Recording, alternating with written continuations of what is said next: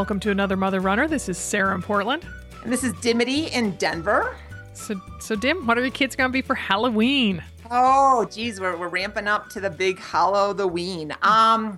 Amelia, actually, so she is a huge, huge Project Runway fan. I mean, huge. Like, they just went to Los Angeles, yeah. Grant and my kids, yep. Just went to Los Angeles to visit his family, and they went to Mood. Oh, which they did not. Fabrics. Oh, yeah, yeah. And they got fabric. Amelia got fabric, and then Grant, who is a very good seamstress, got fabric to make some holiday pants for himself. So, oh my gosh, watch out! That's gonna be a sight. But anyway, so she's been inspired by Project Runway. So we kind of poked together around the internet looking for DIY costumes and settled on a piñata.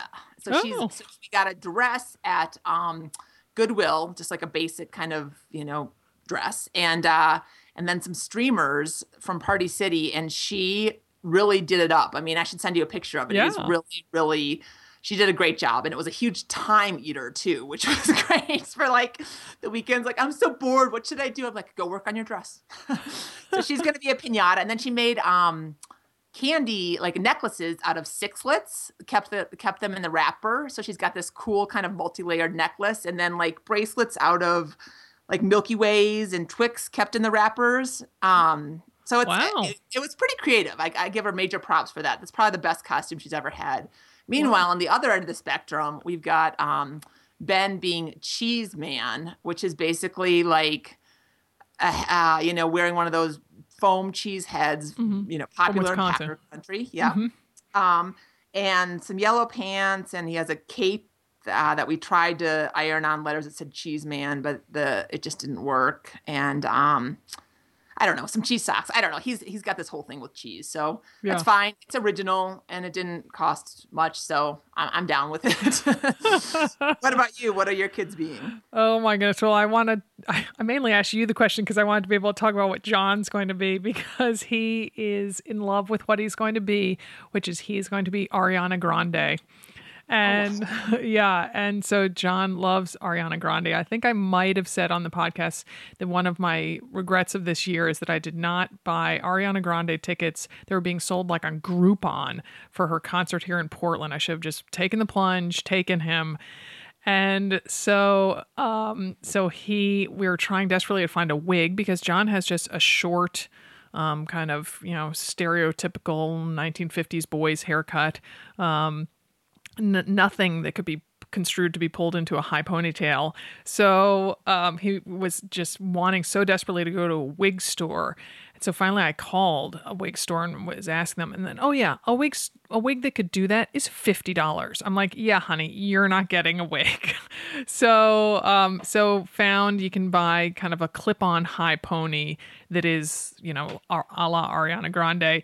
And the reason that I finally went with that notion is because I talked to two different people, including a couple women at the place where we get our t-shirts printed. And I was saying, oh, but his hair's so short, it's going to look, I'm going to have to like glue it onto the back of his head. It's going to look so lame. And they're like, this woman, I didn't even know they have all these cubicles. She like bursts up like a gopher and is like, no, that's the best part.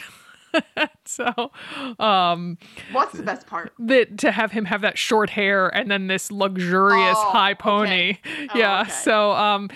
So, and then Phoebe, his 13.5-year-old sister, they went to the mall together, and then they went to Goodwill to get him, a tank top and black skirt, and he got some really cute little shoes at Goodwill.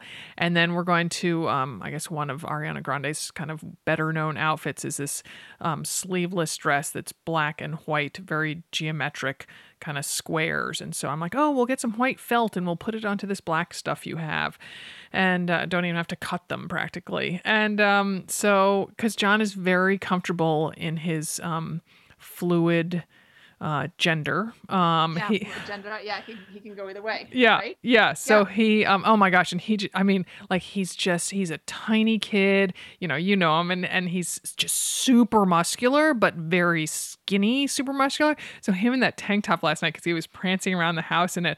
And I was like, oh my gosh, like women would kill to have that back that he has, like with all the totally ripped back. So we are a little worried that he's going to be chilly. So we're thinking maybe maybe some leggings, arm warmers. Yeah, or we were thinking kind of, you know, those furry coats that are all the rage right now that are kind of minty colors. You know, they're fake. So we're thinking. I'm going to find out. This plan got hatched last night at about 9. See if Daphne wants one, because then I could buy it, you know, like at Forever 21 or whatever. He could wear it Halloween, and then she could wear it for the rest of, you know, to school or wherever one wears that thing. Yeah, yes.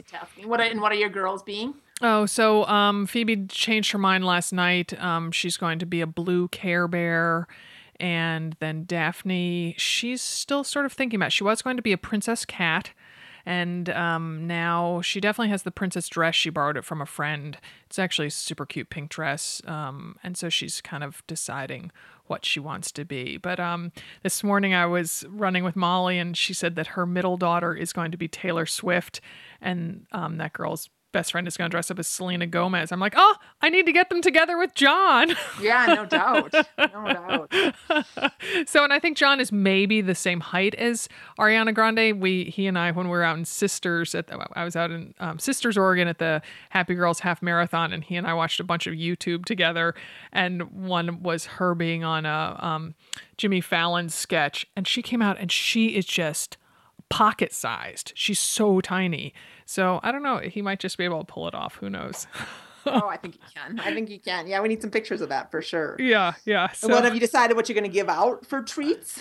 Oh, I realized today, I'm like, oh, gotta go shopping. So, and we have Jack finally finished the front porch.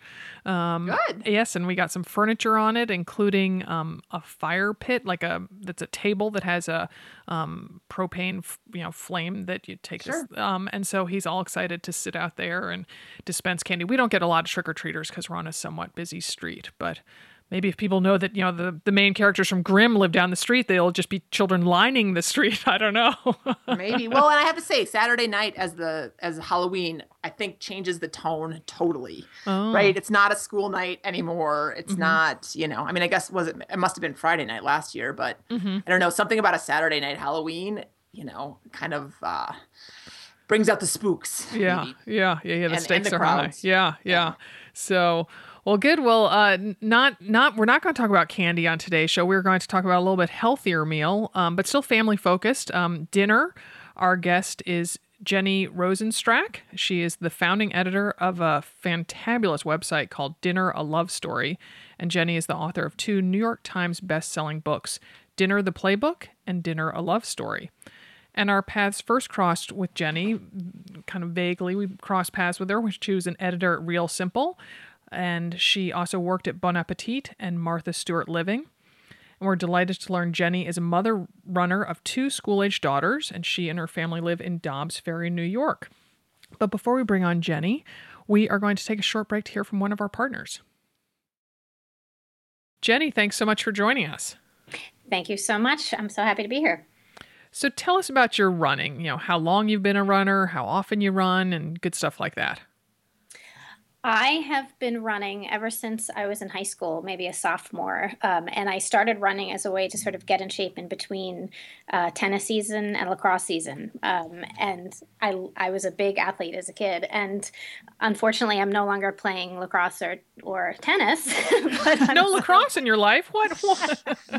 I know, sport for a lifetime, right? Well, tennis apparently is too, but I was very into tennis as a kid, and I just kind of got tired of it. So, but I've run, I would say, until maybe a couple months ago, my standard run was about 2.5 or 3 miles. And then something happened. Some switch flipped. I read a book by Haruki Murakami on running, and my daughter who is 13 and almost 14 is on the cross country team. And I think a combination of these factors kind of got me to fall back in love with running again. So whereas for the last 30 years, 25 years, I've been kind of seeing it as a slog. Now I've kind of, found the romance in it again, which is really nice. That's great. Did you, is it What I Think About When I Think About Running? Is that the book you read?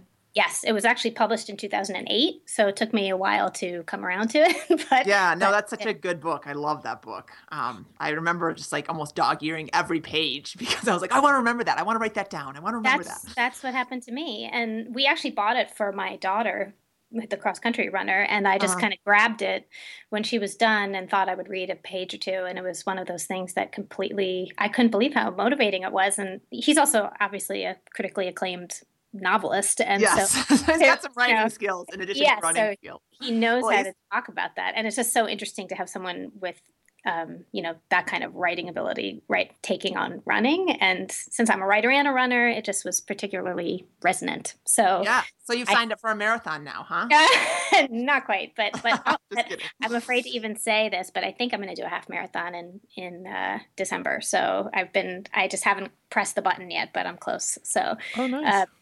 One out east, or are you going to travel somewhere for it?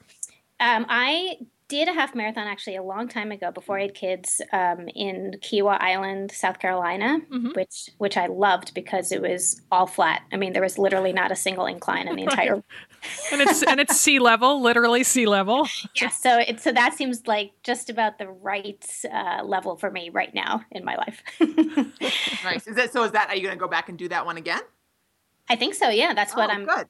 That's my in-laws have a house down there, so it's easy for us to just go and stay there. So we're planning on going that weekend. The question is, I just haven't, I haven't clicked that button yet, but I think I'm going there. So I don't want to say this. Jenny, after we hang up, man, I'm gonna shot your active.com page for us. All right. Right. Well, that's awesome. Also, then you can have a pre-kids PR and a post-kids PR. So, you're definitely going to set a record for yourself. I hadn't thought about that, but yes, that sounds like a good idea.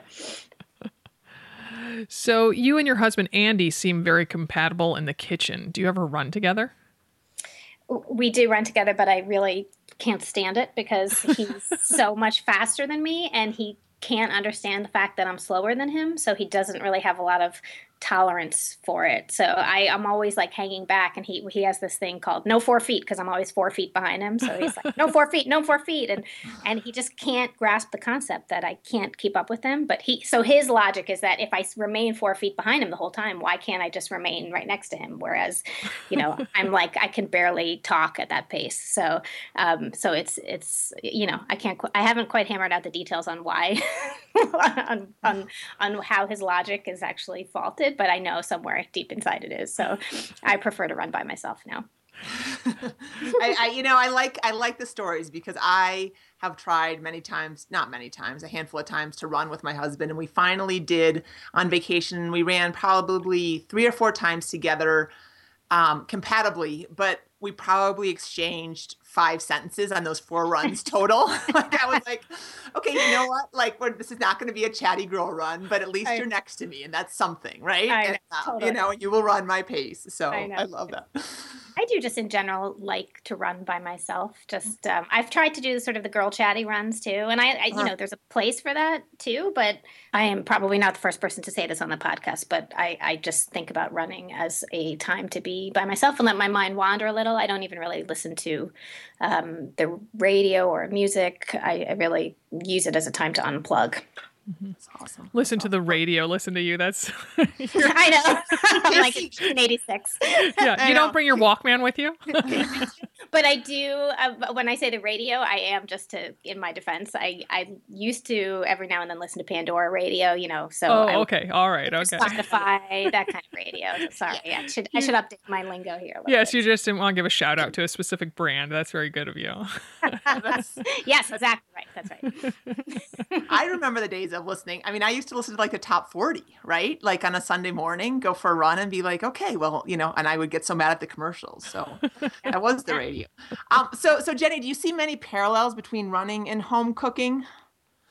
I do. Actually, that's so funny that you asked that because I hadn't even thought about this in preparation. But I find that with running, when I've always been a runner, but I would say when I became the moment I became a regular runner, a consistent runner was after college. And it was actually my husband's philosophy, and it worked, was instead of forcing myself to run as much as possible, to run every single day of the week or try to do it every day of the week, it was just to run every other day. Let's just try to run more days than not, you know? So out of 7 days, run 4 days. And somehow just knowing that every day I would run, I'd have the next day off. Psychologically, it just helped me with the long game. And so with dinner, I kind of feel like it's the same thing, you know, like we all put all this pressure on ourselves to get something, you know, perfect on the table every single night, or just even get to the dinner table every single night. And of course that should be, you know, that's the bar we would like to set for ourselves, but it doesn't mean we need to reach it every single day. And I think as soon as you sort of give yourself a little bit of a break and you say, you know what, I'm not going to make the chicken cutlets, the homemade chicken cutlets with the roasted broccoli and the potatoes tonight. I'm going to just take a pizza from the freezer and I'm going to serve my kids pizza and not think about it and not feel guilty. I think that helps with the long game. You know, if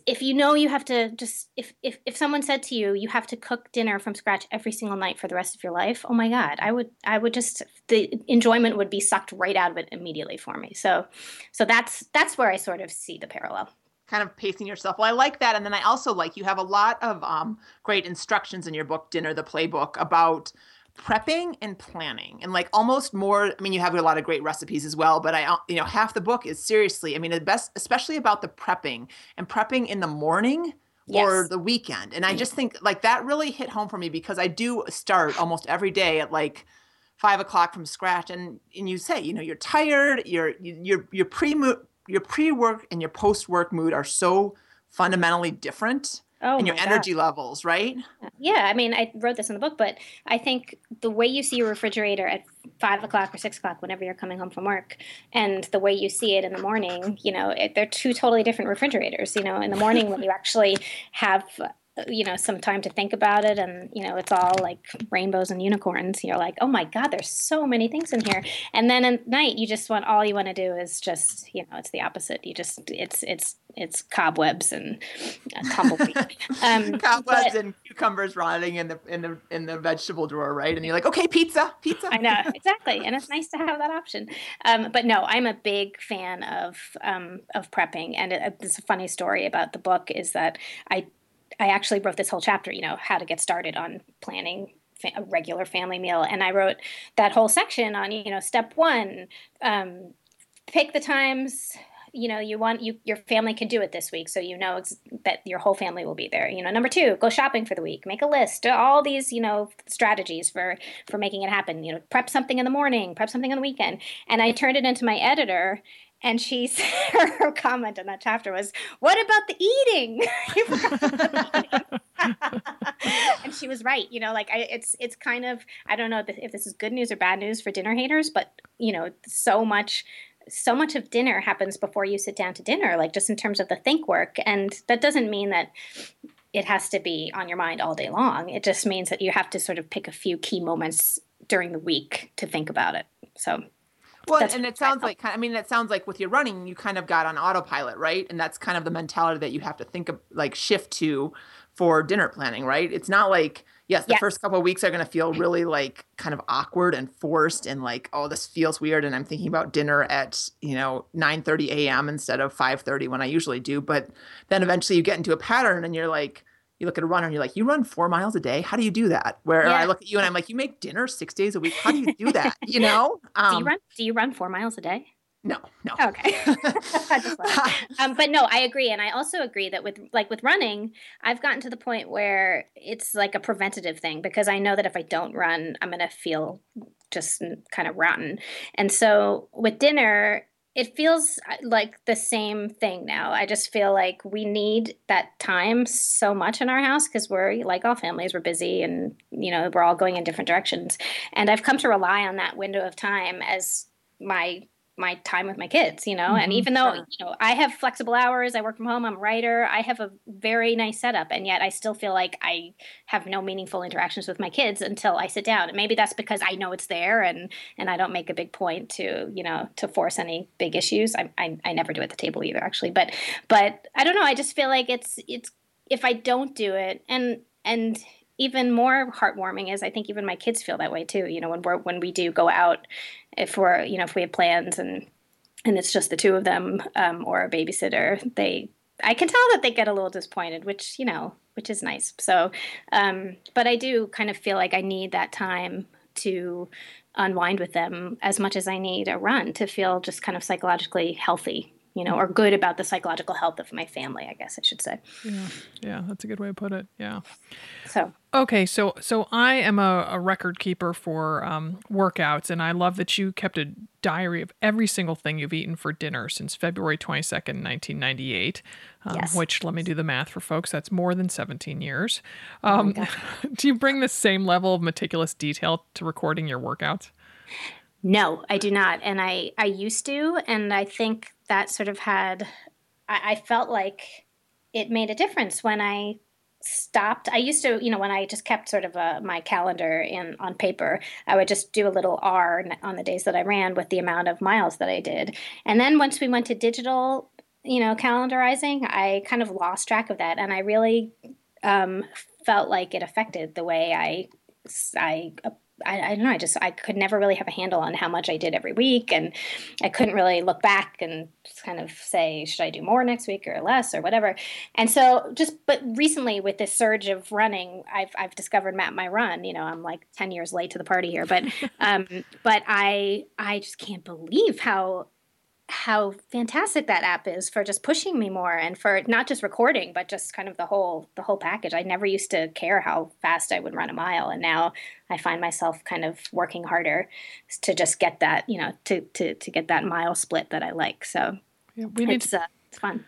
We need to introduce you to Strava, which is our record keeper of choice. We have and Another Mother Runner Club on there, so you can get kudos from people who are halfway across the country, or and you can kind of it's an interesting way to keep stats and stay motivated that I think you might like. I follow them on Instagram, but I never quite knew what they were. That's good to know. Yeah.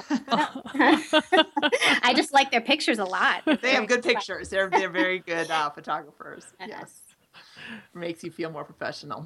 Okay, so your book, Dinner, the Playbook, and website, Dinner, A Love Story, are loaded with insights and truths like family dinner is a mindset. And once you get comfortable with the idea of not doing it, the harder it becomes to make it happen. Right. We've talked about this a little bit, but just discuss this mindset a little bit, please.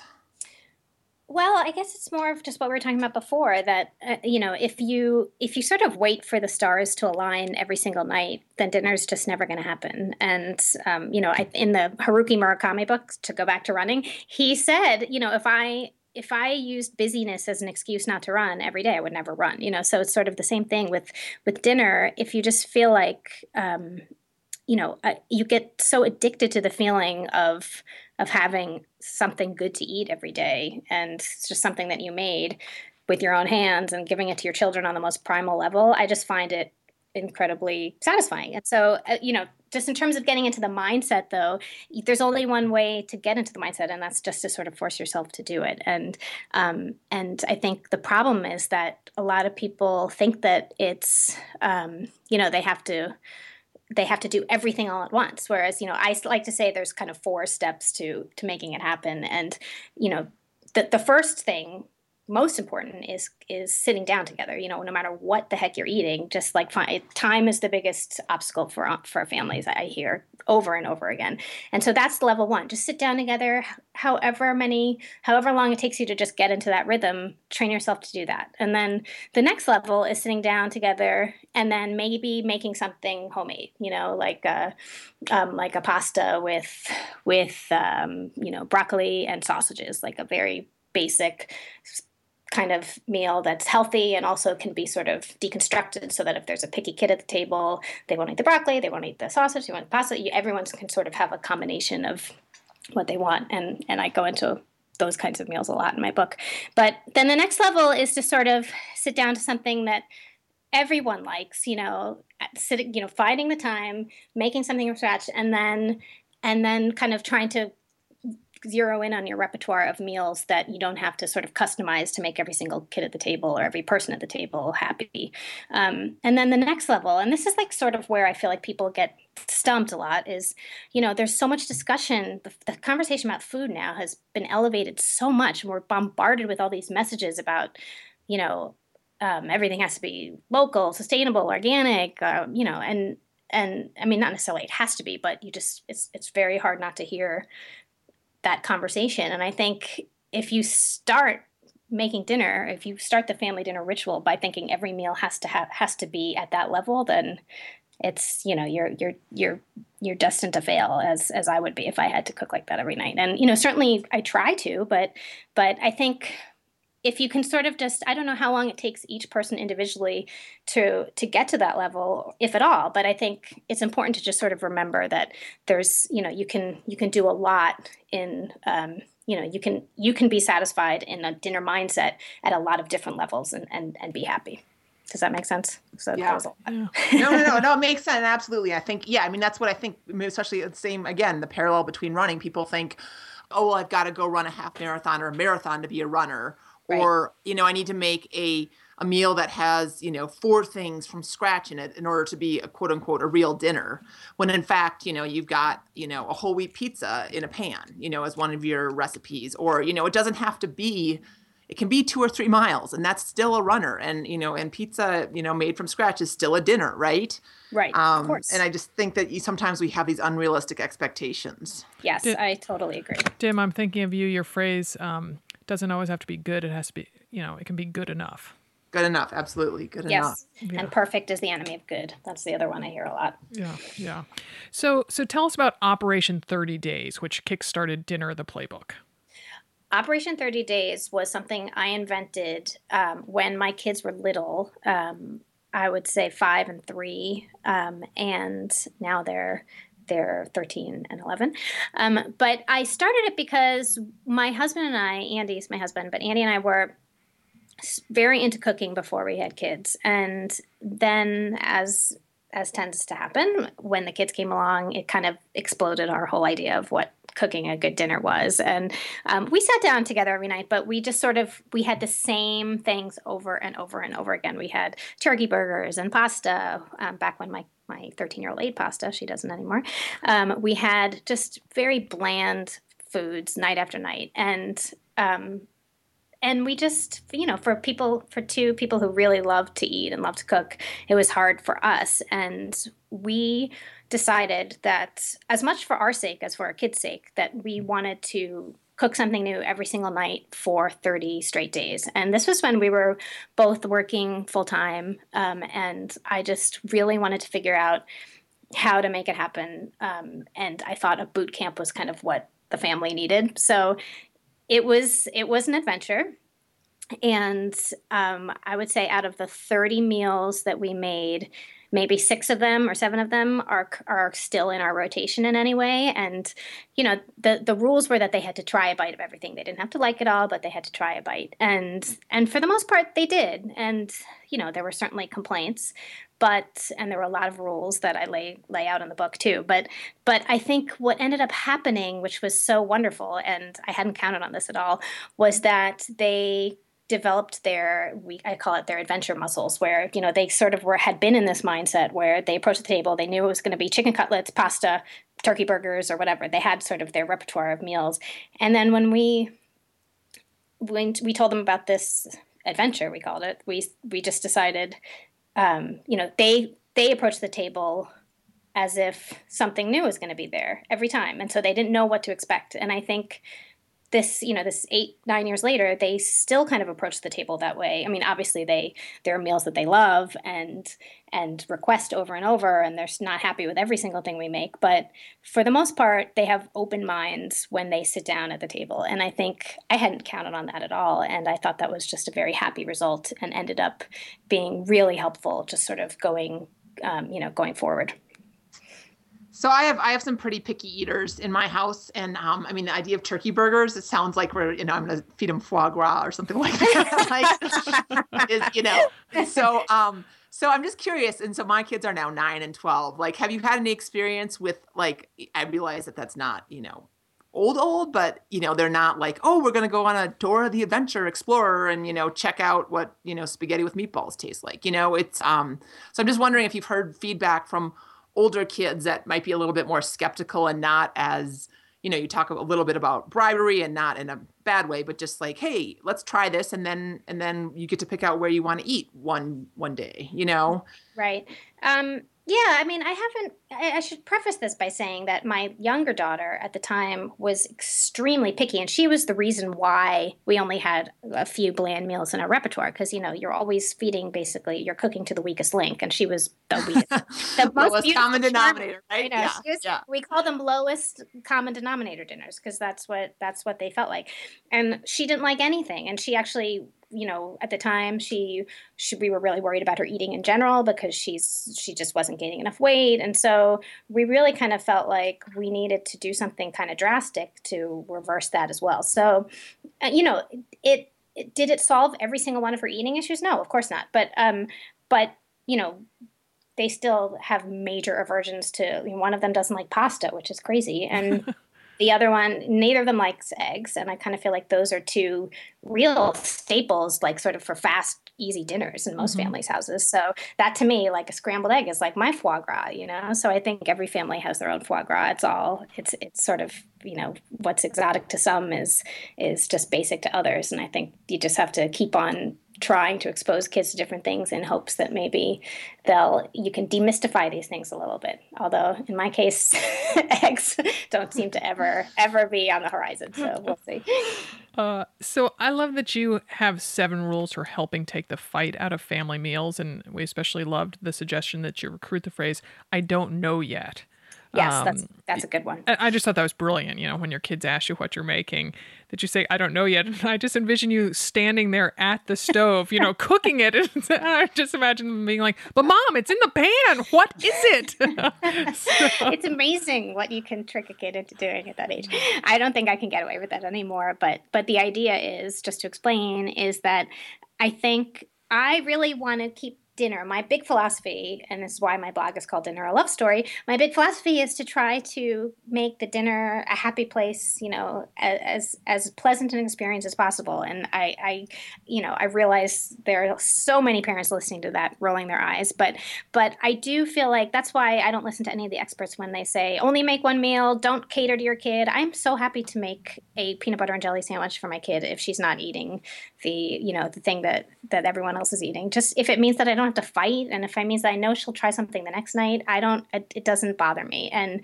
And so the "I don't know yet" philosophy came about because I found that when I was trying something new, and I think the first time I used it was when I was making a butternut squash soup, I just knew in my heart that these kids, their souls would be crushed as soon as they saw, you know, that soup on the table. And so when I'm literally, you know, using the immersion blender in the pot, and my daughter comes up to me, "What are you doing? What are you making? What's for dinner?" And I just didn't want to tell her, even though it was right there. She wasn't tall enough to see, thankfully. But I said, "You know, I'm not sure yet. There will be bread." There will be something, you know, so that she could at least have something familiar to latch herself onto. But I just, if I had told her, then what would have happened was, you know, dinner was still probably a half an hour away. She would have had a half an hour to really kind of think about it, put herself up into a tizzy. That's what my kids do. I mean, they literally ask me when I pick them up from school, and it's not, "Hi, Mom, how was your day?" or anything. "What's for dinner?" I mean, we're walking back to the car, and I'm just like, "I don't know yet." Yeah, I don't know yet. And the other one, the other philosophy that I've read about, and you've said already that you know, that they had to try a bite, but the other thing is, it's just out here, you don't have to eat it. You know, but just by having that food on the table and having us eat it, maybe they'll try it too. I mean, do you buy into that at all, or do you feel like it's important to make them try a bite? I totally buy into the exposure argument that the more you expose your kids to something, no matter how you're exposing them to it, you know, whether it's just you eating it in front of them or just it being on their plate without any kind of mandate that they have to eat it.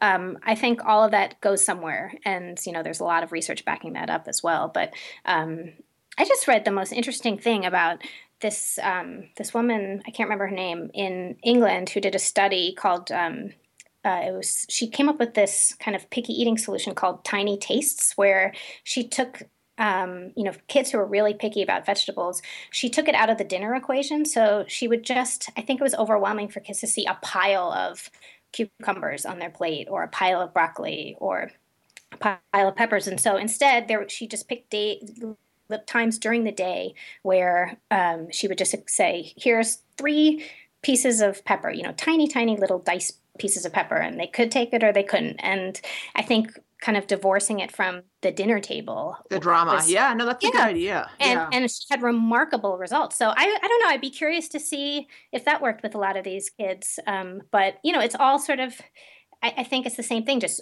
exposure, just showing it to them over and over. And, you know, because they're bombarded with these messages, you know, to eat the other kinds of foods all the time. So why wouldn't we try to sort of just put that kind of food in front of them as much as possible? So, you know, until we have, you know, big food companies marketing vegetables on, you know, SpongeBob, then I think that's SpongeBob red peppers. Yeah. Exactly. So that's what we have to go against. Oh my goodness. So when I was growing up, my mother would often say, I don't mind cooking dinner. It's deciding what to cook that's the hard part. And she might as well have been speaking Swahili. I just had no idea what she was talking about until I had a family of my own. And then I'm like, just tell me what to make. I'm happy to make it. And so I feel your book really breaks down the conundrum, or at least simplifies it somewhat. Yes, I think that's one step, is tell me what to make. I mean, I think aside from just taking the think work out of it for whoever the cook is in the house, it also just kind of sends the signal that you're not the only one thinking about it. You know, I think it's also, you know, people always say, well, what if my spouse doesn't know how to cook? You know, then it's all on me. And, you know, unfortunately it usually is, but I always say there's so many different ways to make, to, you know, there's making dinner and then there's making dinner happen. And I think picking the meal is one huge part of making dinner happen, in addition to, you know, setting the table, doing the dishes, doing the shopping, just, you know, various kind of other duties around the table that aren't exactly cooking, but are certainly helping to get a meal on the table. Yeah, I was so delighted. I finally realized that when I'm driving my kids to school and I know I'm going to, you know, Trader Joe's right after I drop them off, I'm like, I could ask them what they want for dinner.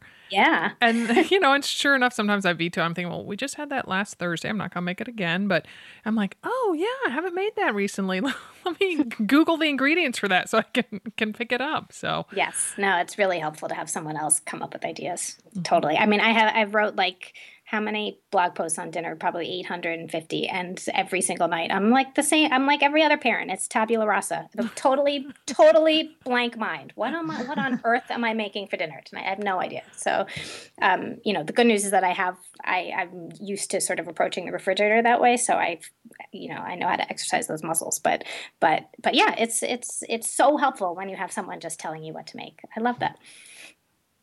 That's great. So you have a list on your blog, as you call it, Dinner, A Love Story, or as you call it, as you mentioned earlier, it this thing, yes, of 100 rules of dinner, 50 from you and then 50 from your husband. So what are your top 3 rules for making dinner, and would they differ from your husband's, would you say? Oh my God. I have not looked at that list in a long time, but I mean, I think, you know, we both had on that list, just, I think, add more salt to the water when you're boiling pasta. He might have had it 3 times on his list. Oh my God, that's a hard question. But I think, you know, it's like those were very kind of technical. Like they were okay. Well, the other thing, Jenny, and I want to just back up, and I was going to, and maybe this can fold into a rule, but I mean, so you did have 30 days, but then at some point in your book, you revised and you said 20 days, 5 days a week. And then you can kind of be off the hook for 2, whether that means, you know, going out to eat or grabbing a pizza or having, you know, peanut butter and jelly or whatever, or cereal, whatever it is.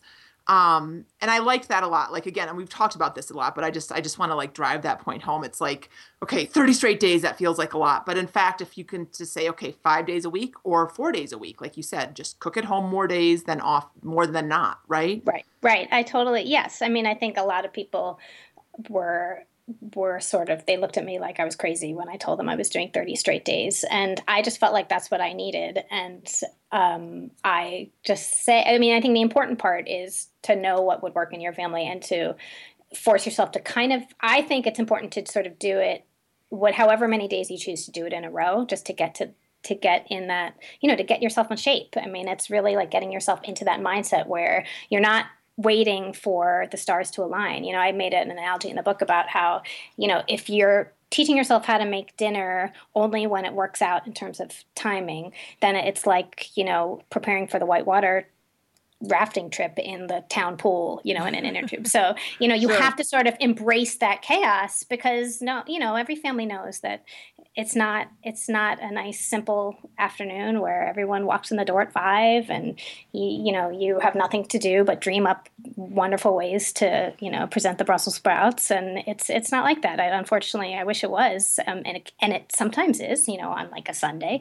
You know, I always say this is another point, but for families who are looking for a place to start, starting with Sunday dinner is the best thing you can do because it's such a nice ritual, and there's a lot of romance around it. You know, you actually have time to think about it, and dinner becomes more than just the meal in front of you. It becomes sort of a process, and hopefully the kids can be around hanging out and helping, and it's just a nice vibe. So that's another tip just I can squeeze in there if possible. Sure. Yeah. Awesome. Hey, wait, one more question. What's for dinner tonight? Oh, I think I'm actually having did I mention the pasta with sausage and broccoli? I think that's what I'm going to do. So I'm going to, my pasta hater will not have the pasta, but she'll have the broccoli and sausage, which is fine. Well, thank you so much, Jenny. I just feel like now I want to, you know, end this podcast and go up and start prepping dinner. So that's the idea. Yeah. Thank you so much for having me. That was fun. Yeah, this was very fun. Thanks, Jenny. Sure. Gimme gravy tonight.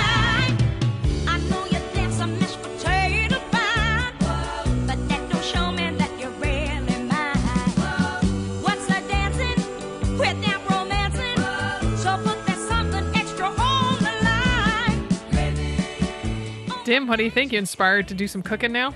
Oh yes, I always start off with the best of intention. I mean, I cook a lot for Grant and I just don't cook for my kids. But it's just, I think that prepping early is a good idea because then they can't see it too. That's the other thing. I mean, it becomes this like stealth maneuver around here, right? And then we run into sports. I mean, you know, Ben has. He's coming into basketball season. He has it 3 nights a week. I mean, that's a lot. And it's, you know, from 6 to 7:30. Like, that's prime dinner hours. I can't send him to basketball without something in his stomach. I know that's not going to work. So he has, you know, a peanut butter and jelly and some fruit and some carrots and some string cheese and heads off. And then, you know, and then I just have Amelia, who's the pickiest to feed, you know, and so it's just easier to – you know, make some more pasta. Thank God my kids. She likes pasta and eggs, so I got that going for me. Yeah, right. Oh my gosh, that's amazing because Daphne has soccer from 6 to 7:30, and oh my gosh, she's lucky if I throw a bar at her before she goes to practice. Oh really? So she comes home and eats dinner after, huh? Yeah. Oh, I mean, we didn't. I chatted with some other parents when I was picking Daphne up. Usually Jack picks Daphne up, and then I have dinner ready. You know, the moment they walk in the door, and the field is, you know, 7 minutes away or something. And, but no, Jack was out at a meeting. So I talked to some parents, and I don't think we sat down for dinner until 8 o'clock. I'm like, here in Madrid, Oregon, you know. Exactly. Pass me the wine. Never pass it to Phoebe, right? Right. We'll have the 13-year-old drink. Yeah. Some, you know, cerveza. I mean, or, you know, I don't know. So, yeah, I mean, I wasn't, but you know, we were of course done by 8:15 cause it doesn't take us very long to eat. But, anyway, no, I'm definitely feeling fired up. And I, when I first got Dinner, the Playbook, I took it to soccer practice. And while I dropped Phoebe and John off, they practiced the same field. And so I was just, like you talked about, folding down the pages of the book. I'm like, oh, I want to cook that recipe. I want to cook that recipe. And so, you know, it's like, oh, I think I have more pages folded down than not folded down. That's a sign of a good book. Yes. That's a sign of a good book. Yes. And I feel I can totally condone folding down pages. I know people are like, oh, don't hurt the books. And I'm like, you know what? They're meant to be loved. Like when someone brings us a copy of Train Like a Mother and they've scribbled all over it and they've written notes and they, in the, you know, in the side, in the margins or in the covers. I mean, I love that. I'm like, oh, it's been used. It's been loved. It's not just, you know, collecting dust on the shelves. Yeah, exactly. So let's head on over to the challenge corner. Trip top. Here we go. We are, we've got a great race report here from Michelle N, who is in the Run Race Half Marathon Challenge. And her race report comes in with this jubilant first sentence. I ran my first half marathon. So no matter what else comes from this, Michelle, and it's, we got a nice description, but congrats on getting it done. She said, so weeks 10, 11, and 12 of training got derailed by a minor ankle sprain. I missed 2 or 3 long runs, and my longest run was 12 miles. During those weeks, I got in a few runs, but ultimately had to take an entire week off. When I picked up at week 13, running just felt more difficult. When race day came around, I knew I'd finish, but I didn't know how I'd feel during the race. I didn't feel super confident, and some things didn't go as planned. The gels I trained with, which my stomach always got along with, made me nauseous during the half. Fluids made me queasy too. The feeling only lasted a minute or two each time, but it was unpleasant. Around mile 8, my legs started to feel a little heavy, and I suddenly found myself wondering why I thought this was a good idea. I felt an urge to quit and even felt on the verge of tears, but that passed. Almost all of mile 11 was uphill, and even though it wasn't steep, it was brutal on tired legs. Sorry, I'm not laughing at you. It was like everything kind of came off the bus a mile 8 or so. I'm sorry about that. My legs began cramping in mile 12, and I had to walk more than planned and had to stop once to stretch. And so I have to, and now I'll finish reading the rest of it, but I love, the reason I had to switch here is because it's like, it's suddenly this next sentence changes everything. Jekyll and Hyde, because we'll read the next sentence. Mostly everything went very well, !! It's like, wait, I thought the... minus the nausea, the goo, the cramping, the walking up the hill. Right. So she continues, mostly everything went very well. I focused on holding back at the start, staying at a slow, comfortable pace so I wouldn't burn out right away, which I tend to do. I found the 2:30 pace group and planned to stay behind them. This worked out well for me, helping me keep a steady pace. When I started to catch up to them, I knew I needed to slow down. I managed to dress perfectly for the weather so I didn't get overheated. The scenery was beautiful, and during parts of the race, I got to enjoy the sound of ocean waves. Despite the pain and fatigue, I had a blast. I finished! And a bonus, I finished much faster than I expected to. I went in expecting not to finish before 2:40 or 2:45, but my finish time was 2:31:04. Love that preciseness. After my first 5K race, not even a year ago, I knew I wanted to do a 10K. I could already run 5 miles, so why not? So I signed up for the No Limits 10K challenge, which that was one of our earlier challenges. The training plan and the support and encouragement from all the wonderful Bammers gave me confidence, held me accountable, and led me to a strong finish. By the end of that challenge, I felt confident enough to consider a half. And during Find Your Strong, all the support from this group helped so much when I faced the daunting long runs. The training plan was perfect for easing me into distances I wasn't sure I could run and for giving me confidence about my fitness. Ladies, when I started running just over a year and a half ago, I struggled to run for 15 seconds at a time. Yesterday, I finished a half marathon. I can't find the words to tell you how good this feels. It's awesome. Yeah. That's all. I mean, yeah. So obviously she's a real runner because she has some perspective, but then she can really focus on like the really like natty, annoying details of a race. Like she's definitely got the runner's mentality. Like, look what I can do. But in fact, this is what went wrong. So that's awesome. That's awesome. Yeah. Good job. Well, and the song that we picked is one actually that my daughter Amelia is loving right now. It's called "Good to Be Alive, Hallelujah" by Andy Grammer.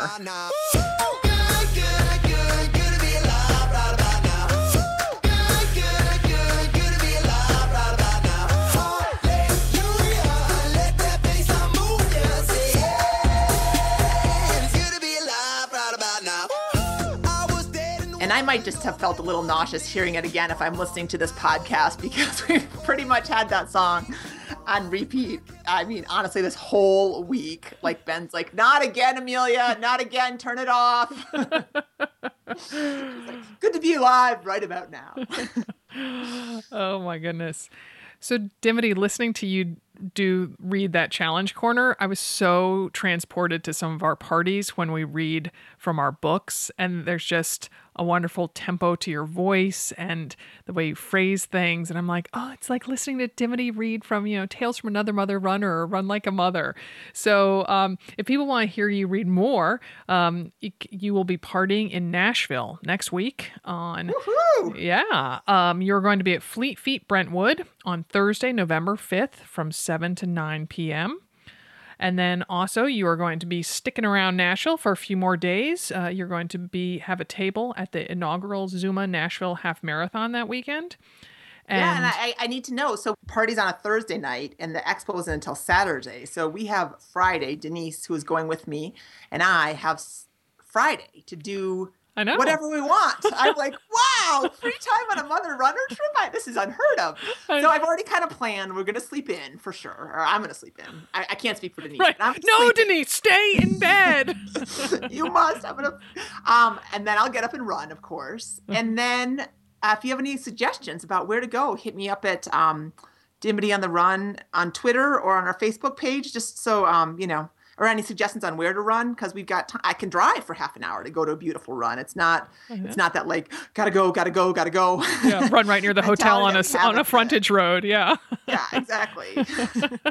So I'm excited. So we hope to see you in Nashville if that's a possibility for you. Yeah, yeah. And so please tell people the URL on our website where they can find all the events and where they can RSVP to the party.